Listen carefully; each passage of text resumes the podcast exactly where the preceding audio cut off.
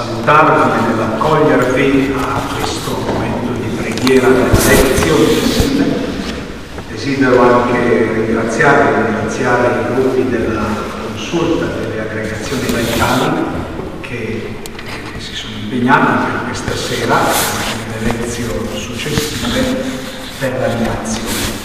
E poi desidero sottolineare anche eh, due momenti particolari che sono legati a questa lezione. Uno lontano da noi, ma un piccolo gruppo di noi, i preti più giovani, con i quali sono stato nel mese di settembre in Ucraina, abbiamo conosciuto un sacerdote molto giovane che domani verrà consacrato vescovo. E allora eh, ve lo dico perché possiamo pregare insieme, si chiama Don Alessandro. E poi invece molto più vicino a noi come un bellissimo dono di Dio a conclusione della lezione di questa sera eh, il nostro seminarista Vincenzo sarà istituito lettore. È un passaggio verso nel cammino verso la consacrazione con il sacramento dell'ordine e abbiamo scelto di istituirlo lettore in questo contesto perché questo è un contesto tipicamente dedicato alla parola e questo ministero affidato non solo ai candidati al sacerdozio perché viene affidato anche ai laici, è un ministero che indica che il cristiano da una parte e anche il ministro ordinato sono consacrati per essere portatori e testimoni della parola di Dio. Vorrei ancora introdurre il tema di questa sera, avete sentito una storia, che è la storia di Gedeone. Ricordo il, dire, il filo conduttore degli incontri di preghiera di quest'anno. Prendiamo dei personaggi cosiddetti minori, minori perché noi li conosciamo meno, li frequentiamo meno, della Bibbia, che il Papa ha indicato nella esortazione conclusiva del Sinodo. E, e quindi ogni, ogni volta uno di questi personaggi ci accompagna nella nostra riflessione. Oggi è la volta di Gedeone, ma vorrei farvi notare, meglio, più che farvela notare, ve lo dico e la ritroveremo al fondo, lo riprenderò al fondo, c'è tra le tante cose che abbiamo sentito in questo racconto, c'è un elemento naturale molto bello che sembra un po' caratterizzare la storia, che è il grano, perché Gedeone viene descritto come un giovanissimo ragazzo che eh, batte il grano però dentro un tino, è una cosa anomala perché nel tino si pigia l'uva e quello era il problema. Però vorrei darvi questa suggestione del grano. Chi ha letto storia, la favola del piccolo principe ricorderà che quando la volpe e il piccolo principe parlano sull'essere addomesticati e eh, la volpe spiega che vive in un contesto dove c'è tanto grano, però il grano per la volpe non è importante perché non lo mangia, anzi sono gli uomini che coltivano il grano, ma gli uomini sono i suoi nemici. Allora quel grano per la volpe non evoca qualcosa di positivo e va avanti a ragionare della sua amicizia con il piccolo principe e gli dirà che poi soffrirà quando si staccheranno. Il piccolo principe le domanda, ma allora che ci guadagni? E la volpe risponde, ci guadagno il colore del grano. Lo riprenderemo alla fine per vedere che anche in questo racconto torna il colore del grano. Tanto vi dico quando e dove è collocata questa storia. Questa storia è collocata tra gli anni 1200 e 1000 avanti Cristo, in un momento particolare della storia di Israele, quando è finito il grande periodo dell'Esodo. Popolo di Israele, liberato prodigiosamente da Dio, dalla schiavitù dell'Egitto per 40 anni, ha camminato nel deserto e finalmente entra nella terra promessa. Il racconto della sistemazione nella terra promessa ci è dato soprattutto da due libri della Bibbia che raccontano più o meno le stesse cose, le stesse vicende, ma le raccontano in una prospettiva particolare, una prospettiva che noi potremmo dire molto più epica, il libro di Giosuè, che è il successore di Mosè, che concretamente fa entrare il popolo nella terra promessa, e il libro dei giudici, da cui è tratto il racconto che abbiamo ascoltato questa sera. Giudici non è da intendere nel senso nostro, cioè di magistrati che amministrano la giustizia, ma giudice era un personaggio carismatico, suscitato da Dio in mezzo al suo popolo quando vi era qualche particolare necessità. E infatti è un libro dedicato a queste figure che di quando in quando Dio suscitava per aiutare il popolo in qualche situazione particolare. Questa è la storia. Anche la geografia è curiosa perché questa storia si svolge al nord. Avete sentito nominare delle tribù indicano anche il territorio che noi l'abbiamo in mente. Zabulon, Neftali soprattutto, troviamo anche nel Vangelo. Sono tribù del nord. Qual è la caratteristica di questo nord? È curiosa, perché mentre il racconto epico di Giosuè dice che il popolo entra nella terra promessa e gloriosamente sconfigge tutti i popoli, li sottomette li caccia e si piazza lì come se fosse una divisione delle tribù sulla, sulla cartina geografica, noi spesso possiamo vedere la cartina geografica antica dove sono indicati più o meno i luoghi delle diverse tribù di Israele, ma non è stato proprio così semplice. Soprattutto al nord l'inserimento delle tribù di Israele nel, nel territorio non è stato facile e non è accaduto nemmeno del tutto, cioè sono rimasti mescolati. E non è un difetto dell'opera di Dio, ma forse può essere qualcosa di profetico che Dio insegna al suo popolo. Una prospettiva universale, c'è un bellissimo passaggio nel libro del Levitico che racconta ancora la storia del popolo che cammina nel deserto. Dio dice al suo popolo, quel popolo che camminava verso una terra promessa, Dio gli dice, la terra è mia e voi siete miei ospiti. Quindi il popolo non può dire fuori tutti gli altri che arrivo io. Dio con la sua pazienza e con la sua pedagogia, che a noi può sembrare anche un po' strana, ma molto efficace, dice a quel popolo, tu devi imparare a convivere, ma avendo un impegno, un'attenzione particolare a non contaminarti. Casomai che devi essere testimone del mio amore, della mia fedeltà, della mia alleanza, ma tu non ti devi contaminare con i loro idoli. Guardate un po' come questa antica storia suona di straordinaria attualità per noi.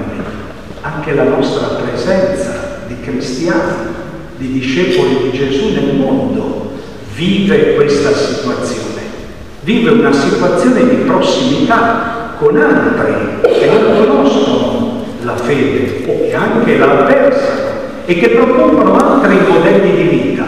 Noi siamo chiamati ad essere testimoni e a leggere quelle situazioni della storia secondo la sapienza di Dio. In questa storia dei giudici, del libro dei giudici, ma che continua anche poi successivamente per Israele, c'è un aspetto che ritorna quasi da sembrare monotono. Noi lo possiamo dire in maniera molto bella, però a ripeterlo sempre, poi dice sempre quello è, sempre quello è, perché quello è il movimento della nostra vita. È alternarsi di peccato e di misericordia. E la lettura religiosa della storia che la Bibbia insegna attraverso queste figure è una lettura profonda, profondissima, perché arriva al dunque della questione e nello stesso tempo molto semplice. La Bibbia, i libri storici che raccontano il cammino del popolo di Israele, quando parlano talvolta del popolo, ma talvolta anche dei suoi capi, i re, i sacerdoti, spesso liquida così. Fece ciò che è male agli occhi del Signore allora quando uno fa ciò che è male agli occhi del Signore, la Bibbia dice, manco perdere tempo a raccontarlo, non è una novità.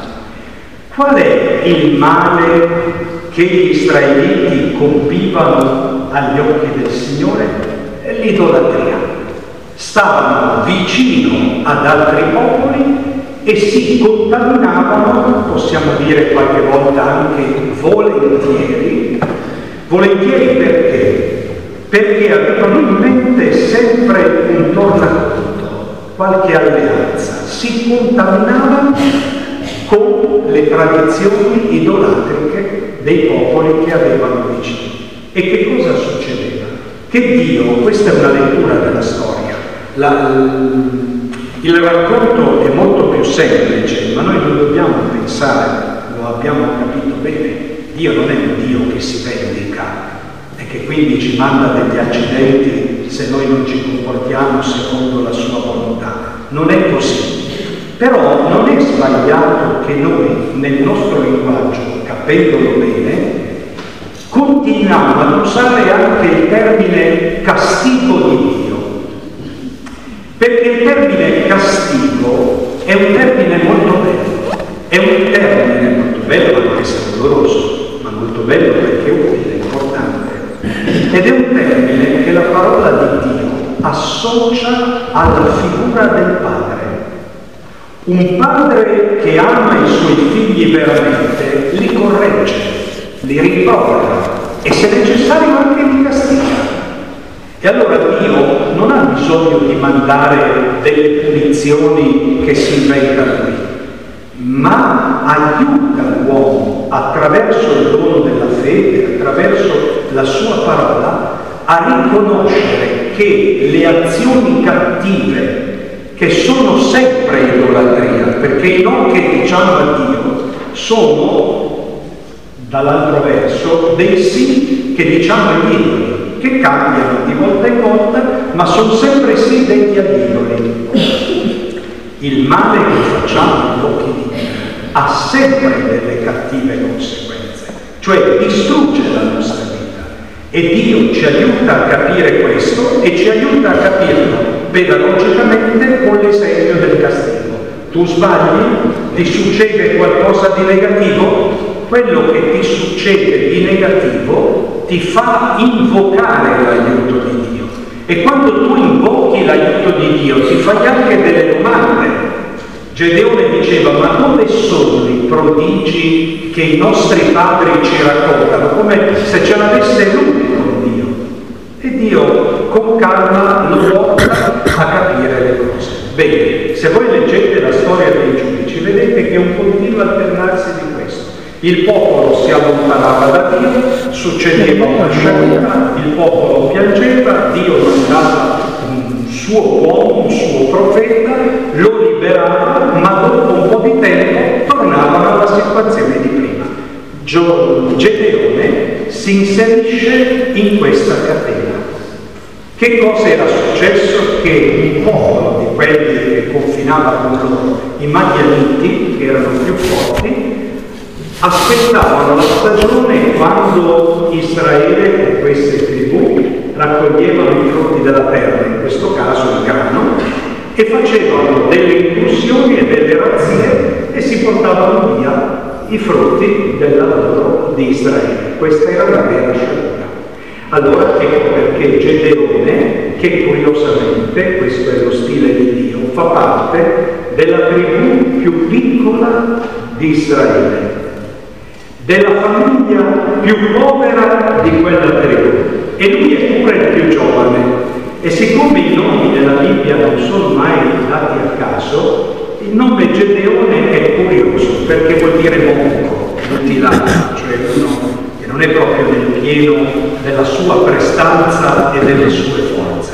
Gedeone è così, giovane, non proprio dotato di tanto coraggio, che chi ha preparato lo schema di preghiera, lo vedete dal libretto, ha messo all'inizio, tra i testi così che possono contestualizzare la nostra riflessione, anche una canzone di Mengoni, Guerriero.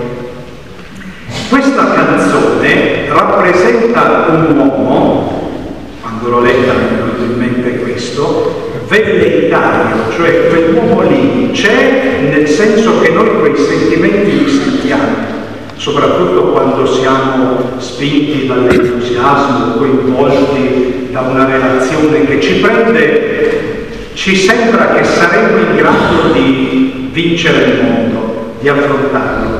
In realtà quell'uomo lì non c'è. Noi non siamo come il guerriero di Mengoni. Noi assomigliamo un po' di più all'altalenarsi di Gedeone, che grida quando si sente al sicuro e quando è davanti al pericolo abbassa le orecchie. Gedeone è così. Dio lo raggiunge. Notate come il racconto dell'incontro, del dialogo di Dio che si manifesta attraverso il suo angelo con Gedeone assomigli molto al racconto dell'annuncio dell'angelo a Maria. Lo saluta e come l'angelo ha chiamato Maria piena di grazia, l'angelo in questo caso chiama Gedeone uomo valoroso. Non era proprio così, era giovanissimo e tutto questo coraggio non lo dimostrerà. Però può sembrare anche una piccola venatura di umorismo, ma non è proprio così. Secondo me rivela un'attitudine molto bella di Dio, che è l'attitudine che sembrano testimoniare i personaggi che incontravano Gesù nel Vangelo. Gesù quando incontrava qualcuno leggeva nel cuore, quindi di lui sapeva tutto. E Gesù con estrema chiarezza diceva le cose come stavano.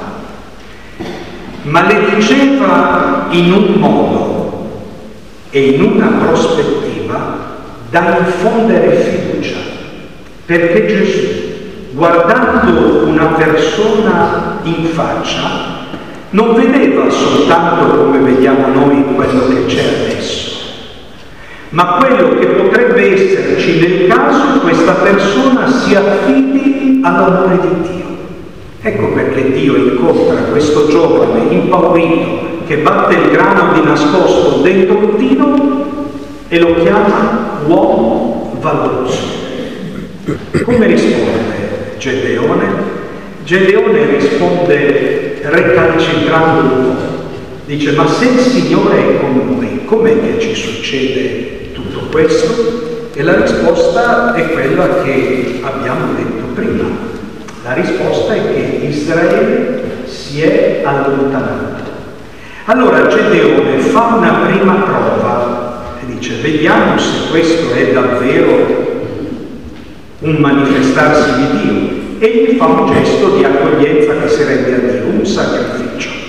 Questo angelo lo aspetta e poi ascoltato quando mette le offerte sull'altare con il bastone fa uscire un fuoco che incendia tutto. Allora Gedeone capisce che è alla presenza di Dio, allora non è sempre così coraggioso.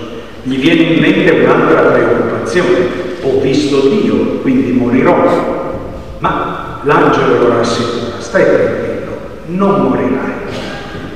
E questo è il primo incontro con Dio. Nel momento in cui Gedeone comincerà a ragionare, bene, allora vero che Dio è qui, è vero che Dio si interessa di noi e quindi comincia già un po' a rassicurarsi, Dio mette di nuovo in moto e gli dice di fare un lavoretto.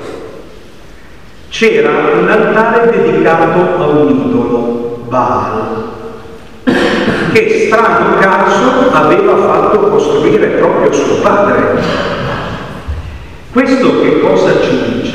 Ma la famiglia di Gedeone era una famiglia credente oppure era una famiglia eretica in questo caso? E la storia ci dice un po' e un po'. Proviamo a fare a noi stessi la domanda. Io sono credente? Credente è un participio presente, non è un attributo che si sottoscrive una volta per tutte e rimane sulla carta d'identità. Credente è un participio presente. E allora io sono credente quando sì e quando no. Ma noi non abbiamo gli idoli, come no? Non avremo gli idoli che aveva Gedeone o quelli che avevano i popoli pagani, ma ne abbiamo gli idoli.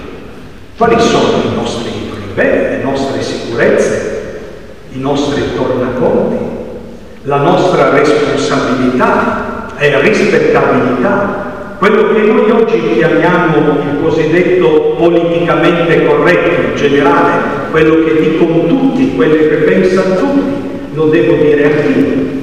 Allora io prego, poi leggo la parola di Dio, poi vado in chiesa e se qualcuno mi interroga e mi chiede tu sei credente? Sì, io sono credente, ma quando sono in altri contesti con i miei amici che non sono i contesti dell'annuncio della parola di Dio, quante volte io faccio un passettino indietro e dico non si sa mai, un piede di qui quando serve Dio e un piede di là quando serve un appoggio da un'altra parte.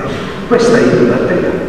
Nella casa di Gedeone era così, un uomo credente, perché quando si accorge che c'è Dio immediatamente fa un altare e fa un'offerta, ma intanto lì vicino c'era anche l'altare a Baal allora Dio gli dice, per intanto deciditi, fai un bel lavoretto, vai a distruggere quell'altare, ma mica ci va di giorno, perché non era coraggioso. Però si è trovato tra due fuochi, dice, adesso un bel problema disobbedire a Dio. E allora quando ci va, di notte, e anche il padre non era un campione di coraggio, perché è lui che ha fatto costruire l'altare di Baal. E quelli che erano rimasti devoti a Baal vanno dal padre e si lamentano, ma guarda cosa ha fatto tuo figlio, dagli una lezione. Come gli risponde Jonas? Furbo, coraggioso no, ma furbo sì. Dice, se Baal è Dio, si difenda lui, lo devo difendere forse io? E vedete come noi siamo pallidi? Cosa si racconta nel Vangelo quando Gesù annuncia la sua passione, quello che gli sarebbe successo da lì a poco, lo fa nell'ultima cena, e Pietro gli dice, io darò la vita per te, tu darai la vita per me, non canterà il gallo prima che tu mi abbia rinnegato tre volte. E così è stato.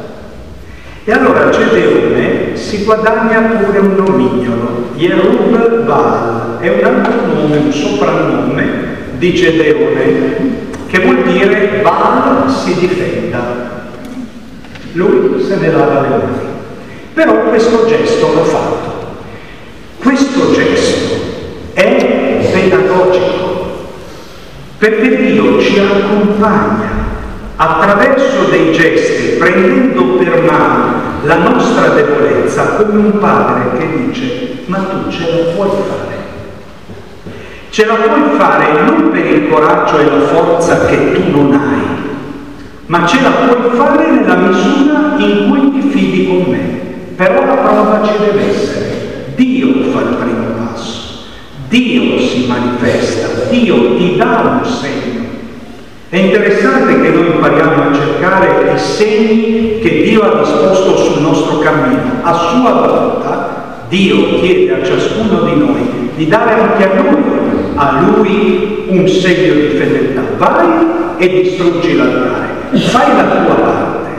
Gedeone l'ha fatta e di lì incomincia la storia, si realizza la storia, il disegno di Dio che conduce Gedeone a liberare il suo popolo. Ma Gedeone è mica proprio del tutto convinto, perché qualcuno degli idoletti che citavo prima, dei nostri, cioè le nostre esperienze, le nostre convinzioni, i nostri modi di fare, rimangono nella, nella testa e nell'atteggiamento di Gedeone. Allora Gedeone che cosa fa? Ormai che ha capito che Dio è con lui e che quindi lo farà vincere, allora parte.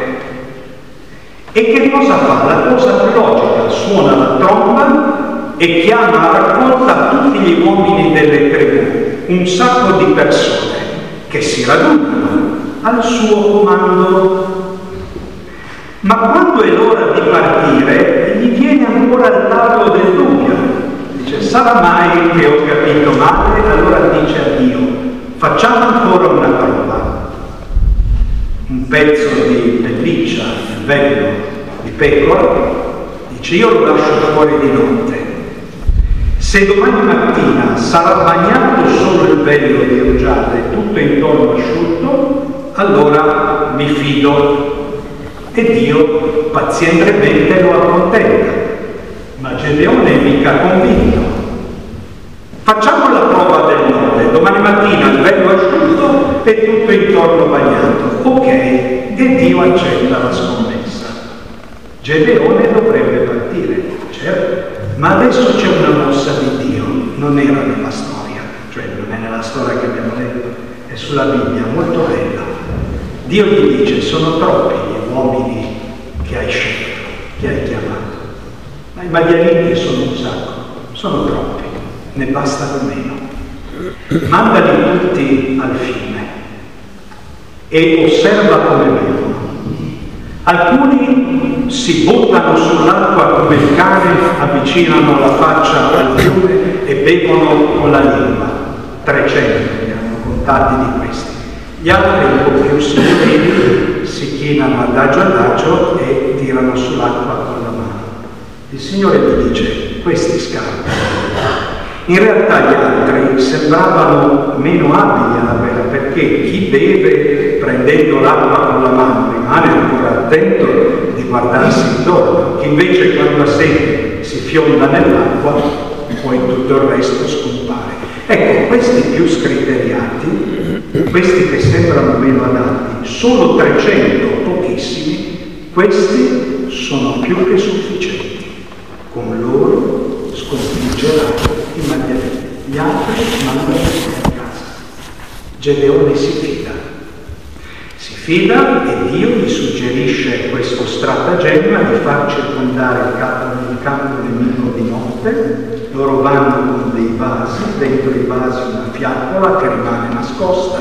A un certo punto fanno suonare le trombe, rompono i vasi, quelli si vedono circondati in realtà e si arrendono e loro li sconfiggono assomiglia alla presa della città di Gerico. Quando Dio aveva detto ai sacerdoti girate sette volte intorno alla città, alla, per sette giorni, alla settima volta suonerete le trombe e Gerico cadrà. E così è stato. Non ci salviamo per le nostre forze. Non siamo noi capaci di vincere quella battaglia. È Dio la nostra forza. E questa forza diventa efficace nella misura in cui noi impariamo a fidarci di Lui. La storia sarebbe finita bene, ma in realtà si mettono a litigare alcuni, perché alcuni delle altre tribù gli dicono ma perché non hai chiamato anche noi, come dire, sul carro del vincitore salgono tutti volentieri e sono di nuovo gli idoletti che vengono fuori. Gli idoletti che ci portano sempre a cercare di capire quale può essere la soluzione di sicurezza per la nostra vita. Che cosa la rende sicuro? Vedete che non è fede proprio piena, perché la fede proprio piena dice io mi fido soltanto di Dio. Andando più avanti nella storia di Israele ci sarà un re, Acaz, cito lui perché abbiamo parlato prima di Maria. Acaz è il re che era indeciso se fare alleanza con l'Egitto o con la Siria, erano sempre lì, conquistò per vincere e il profeta gli diceva non allearti con nessuno, fidati solo di Dio, chiedi un segno. Gedeone l'aveva chiesto il segno. Acaz dice no, no, no, no, io non voglio disturbare Dio. E Isaia glielo dà il segno. La Vergine concepirà, partorirà un figlio che si chiamerà Emanuele vuol dire Dio con noi. Quello è il segno, per noi è ancora più chiaro il segno. Isaia, e concludo qui, e torno al colore del grano, in un passo che noi leggiamo significativamente la notte di Natale, forse qualcuno lo riconosce, cita tra le righe la storia di Gedeone, quando dice così. In passato Dio umiliò la terra di Zalon e la terra di Neftali, quelle tribù del nord, ma in futuro renderà gloriosa la via del mare oltre il Giordano, Galilea delle genti. Il popolo che camminava nelle tenebre ha visto una grande luce. Su coloro che abitavano in terra tenebrosa una luce rifulse hai moltiplicato la gioia, hai aumentato la letizia. Notate, gioiscono davanti a te come si gioisce quando si miete, non più nascosti nel tino per paura, sull'aria, come è giusto. Gioiscono davanti a te come si gioisce quando si miete, come si esulta quando si divide la preda, perché tu hai spezzato il gioco la sbarra sulle sue spalle e il bastone del suo aguzzino, come nel giorno di Madian. Chi era Madian? I nemici contro i quali ha combattuto Gedeone. Quando lo leggeremo la notte di Natale ci ricorderemo di Gedeone. Si gioisce davanti a te come si esulta quando si niente, come in quel giorno di maglia, cioè come quando un giovane poco coraggioso, fidandosi di Dio, in nome di Dio ha vinto. Ecco la storia che vi dicevo prima, che cosa ci guadagni? Il colore del grano, cioè vuol dire che la fede ci dà uno sguardo capace di leggere la vita non frammentata in base alle nostre vicissitudini o alle nostre emozioni, ma secondo il progetto e il disegno.